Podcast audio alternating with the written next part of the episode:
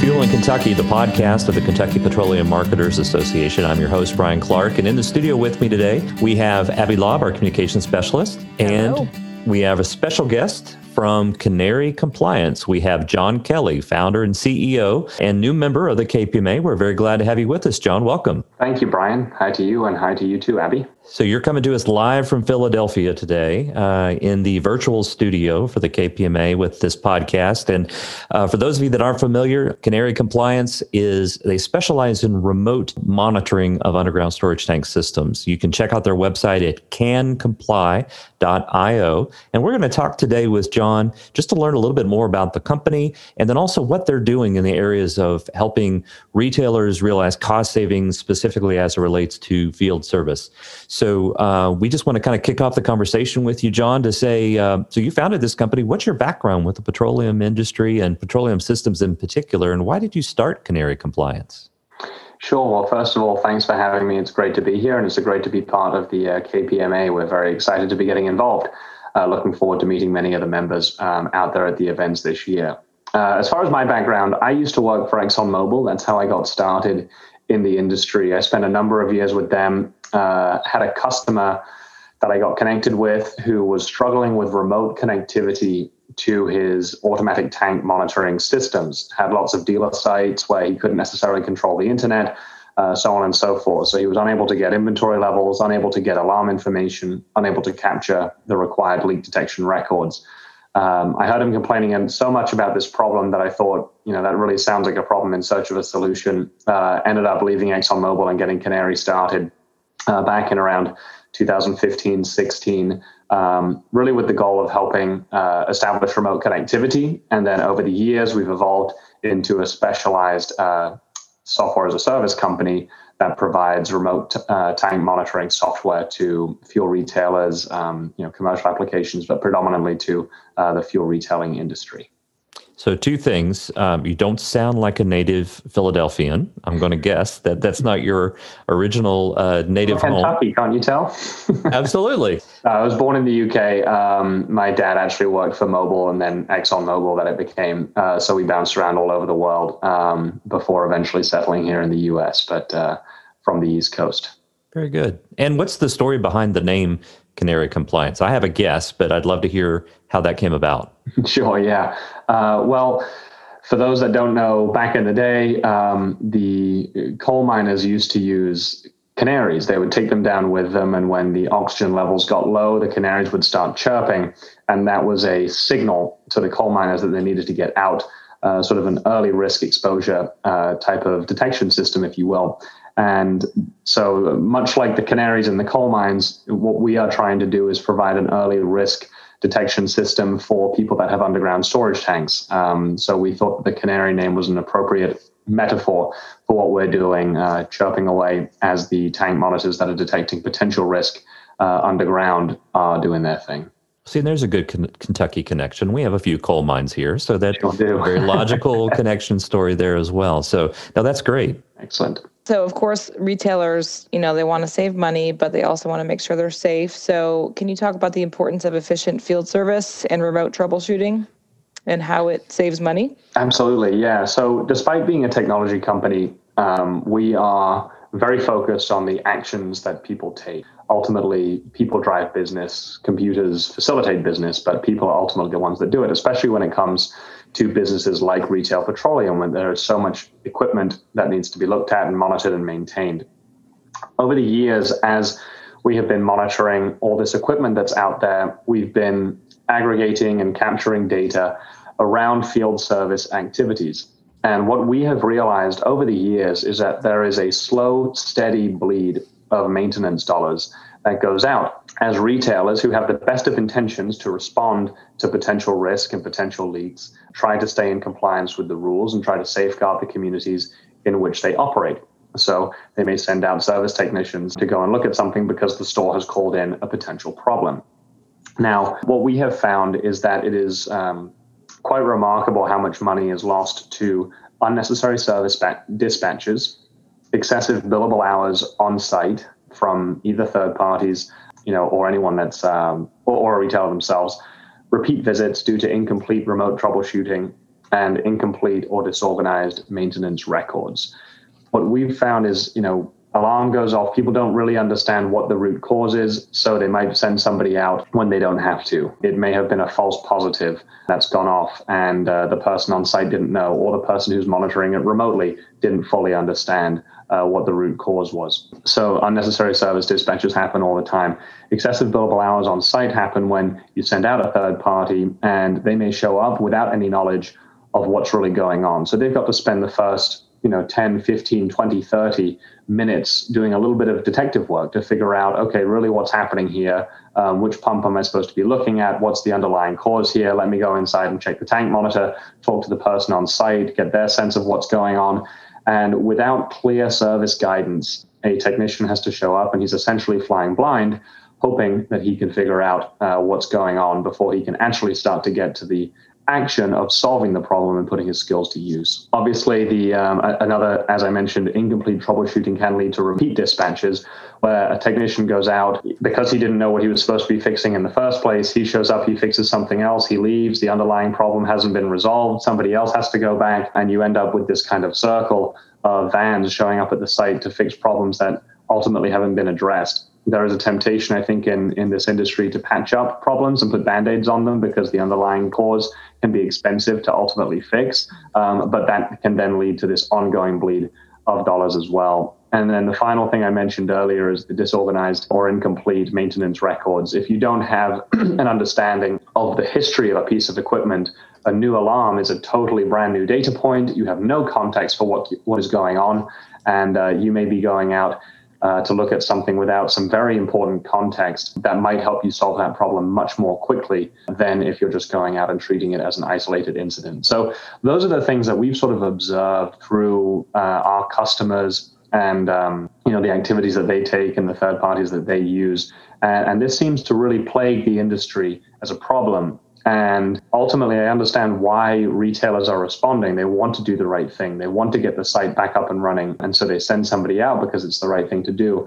However, that can get really expensive over time. And especially if you're constantly in kind of firefighting mode, uh, just reacting to these things, you sort of lose track of how much money you're really spending uh, on uh, uptime and maintenance and compliance and things like that. So it's a real kind of hidden cost center that I think people don't fully appreciate in this industry, and, and it's a concern.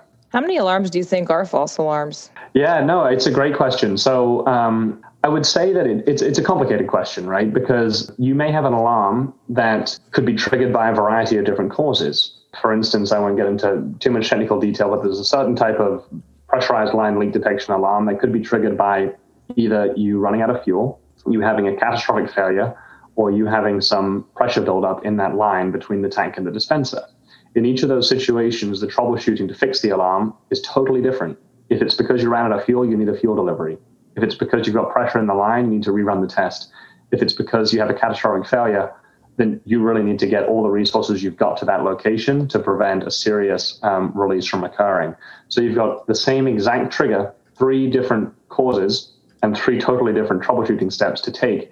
And so the way that we look at things is to try to avoid looking at the individual alarms in isolation and view them within the context of other alarms that might be going on and other conditions that might be happening at the location. So if we've noticed that that alarm that I just mentioned has gone off, but also simultaneously the you know needs a delivery alarm has gone off too, okay, well you can put two and two together and say, all right, now we know that we need a fuel delivery. Now was that a false alarm? Well, it was if you were going to send out a compliance technician to go and start remediating, but it's not if you sent out a fuel delivery truck, right? So I think it's very it, it's a it's a very tough dependent. question to answer. Exactly, yeah. uh, a tough question to answer clearly. But what we do know is that the volume of alarms that occur on these tank monitors is staggering. A couple of years ago, we did an assessment of this, and we found that over the course of two months, there were I think it was thirty thousand tank monitor alarms that happened at a survey size of 800 locations. Wow. we ended up looking at that and saying, okay, well, how many of these are actually issues that need to be addressed, and how much? Uh, there's there's going to be some that are paper out and paper jam and stuff like that. You don't really care about all of that, but you can cut that down to the issues that need to be addressed by grouping alarms together. Like I mentioned, you've got your low product alarm and your pressurized line alarm together. That's two alarms. It's one issue. right? Um, you might have a wiring issue with a probe, and the probe is going in and out of alarm constantly, hundreds of times a day. That's hundreds of alarms, but it's one problem. You've got a wiring problem. So, you know, when you group those all down together, it really, I think it ended up as being something like 1,800 issues that actually needed to be addressed, despite this overwhelming volume of alarms that's going off. And, uh, you know, we call it finding a needle in a haystack because you've got all these alarms going off. Um, you know, how are you supposed to know what's what's really going on um, if all you're doing is reacting to these alarms. It's a lot of beeps. It's yes, a lot of and that's a great that's a great segue. I mean, in addition to a very clever name, you actually have a very clever ad campaign, right? Your "What the Beep" series uh, videos are very clever, and we'll take a quick listen here to one. If you own or operate a gas station, you're in a high cost, high risk business. With your fuel tanks underground and out of sight, you probably rely on a tank monitor to detect when things go wrong.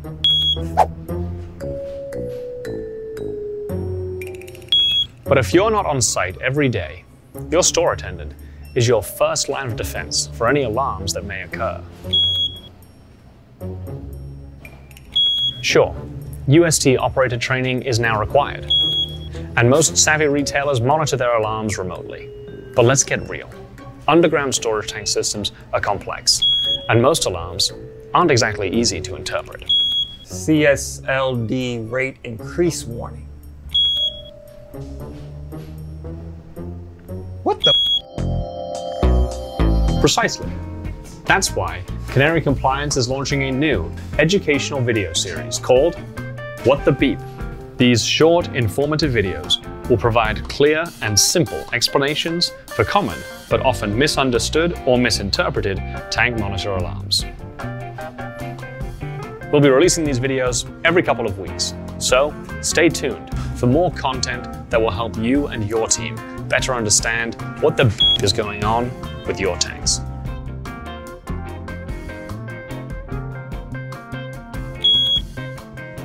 Ah, I got it.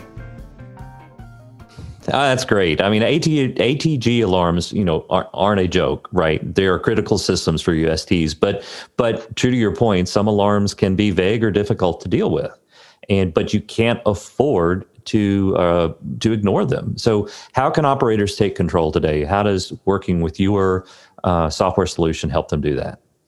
Yeah, so I, I, think you know the, the reason we designed the What the Beep video series is because we found that there were lots of people out there that didn't really understand what one alarm means versus another alarm, or the same alarm means in different contexts. And so we wanted to provide some tools and some simple explanations for folks that maybe find themselves on site responding to a Veeder-Root or a, or another tank monitor, um, but without any context for, for what they you know should be looking at. So at the end of the day, you know what we think are the, are the three most important pillars to effective equipment management. It's connectivity, it's consistency, and it's clarity. So connectivity is fundamental. If you don't have your equipment connected remotely, then you're entirely dependent on somebody on site informing you about a problem that has gone off. If that connection is unstable or unreliable, then uh, you run the risk of not being notified in time. And that sometimes is even worse than not having any connection at all because your process is dependent on a connection. But if you don't know how good that connection is, then you don't know when you will or won't find out about stuff. So connectivity is absolutely fundamental, and, and that's a large part of what we do. Now, consistency and clarity are the other two sort of pillars that we like to talk about. Clarity around understanding these alarms and kind of ties into our What the Beep video series. Obviously, you can educate people on site, but you know, we've also developed some algorithms and things like that that help people understand a little bit more context as to what these alarms are really indicating, because we think it's very important for somebody to have a clear understanding of, of what it is that they're being notified about when uh, they're getting some kind of alert or, or message about an issue on site. And the third piece that I mentioned is consistency. If you are not troubleshooting, diagnosing, responding to alarms and other triggers consistently, then you will create inefficiency and that will then create cost. And so we think having very sort of rigorous processes, they can be lightweight, but they need to be uh, consistent. Processes for how you troubleshoot things and diagnose things is important. We try to apply software and rules engines and things like that to help facilitate consistency so that when technicians or, or, you know maintenance providers do have to go and fix a problem that has um, arisen, they can do it in a consistent and efficient way uh, to, to do it at the lowest possible cost. Efficiency is key for sure for people in our industry. Um, shifting gears a little bit, can you talk about your Canary's background with PEI and Conexus to develop standardized data protocol for UST equipment? Sure. So PEI is the Petroleum Equipment Institute for those listeners that aren't familiar with it. Um, it's a group of service providers and, and manufacturers that um, either sell, service, or maintain and install the uh, petroleum equipment that's at all of your locations. So you probably work with a PEI member, even if you don't know about the organization. Conexus is a data standards development organization that uh, used to be part of the National Association of Convenience Stores, NACS, um, and spun out to focus exclusively on data standards. Now, with that as context, we view compliance and underground storage tank management as a team sport. So you've got a retailer, you've got a service company, you have a compliance testing company, you have an inspector, you have a regulator. You know, there are going to be all sorts of stakeholders at play here. And one of the most important pieces of managing this equipment is managing the associated data with this equipment. Now, one thing that has plagued underground storage tank data management for a long time is a lack of any sort of consistent structure for this equipment information.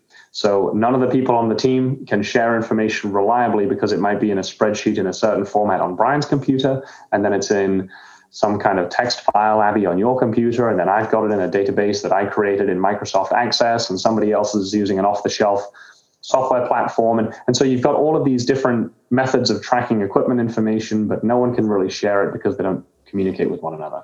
And heaven forbid um, you have any staff turnover and somebody has to then try to identify that file and how did they name it and where do they put it? Exactly, exactly. And then all of this is very important because one of the most fundamental pieces of owning tanks, as many of the retailers listening will know, is that you have to register your equipment and you have to register it with your state.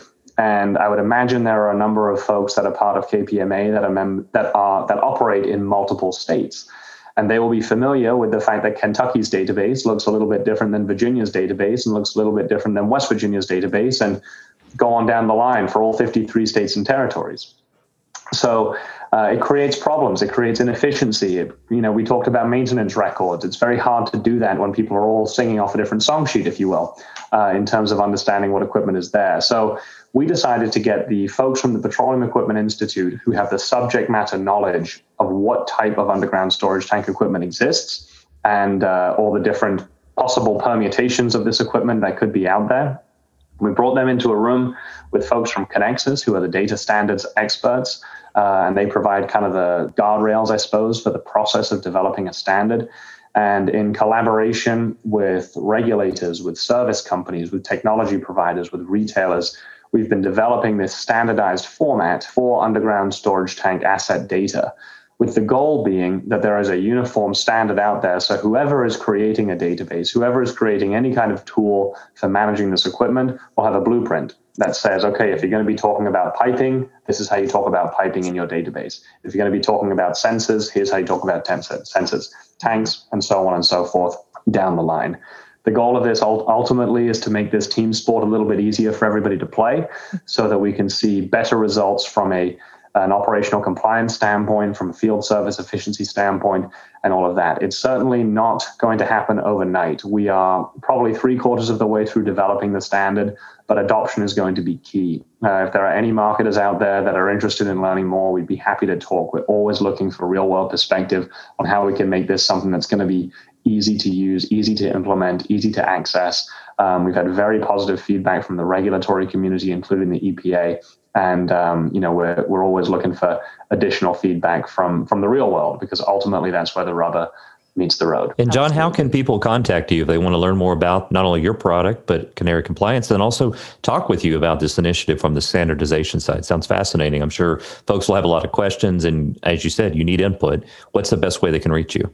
Sure. Well, they can certainly, as you said, uh, visit our website. There's contact information listed on there. Our URL is cancomply.io. Um, my email is jkelly, J K E L L Y, at cancomply.io, and uh, would certainly be happy to chat with anyone and uh, you'll probably see me wearing a yellow shirt at a KPMA event in the future. So don't hesitate to grab me. Sounds good. Well, we look forward to seeing you soon at a at a KPMA event coming to you soon. Uh, we've got a few here on the horizon, but most importantly, we're glad to have Canary Compliance as a member and appreciate your time today. Thanks for giving the insights, both some clever advertising creativity, but also some really hard work with the with the product uh, that helps folks uh, monitor their systems. A lot of good stuff there.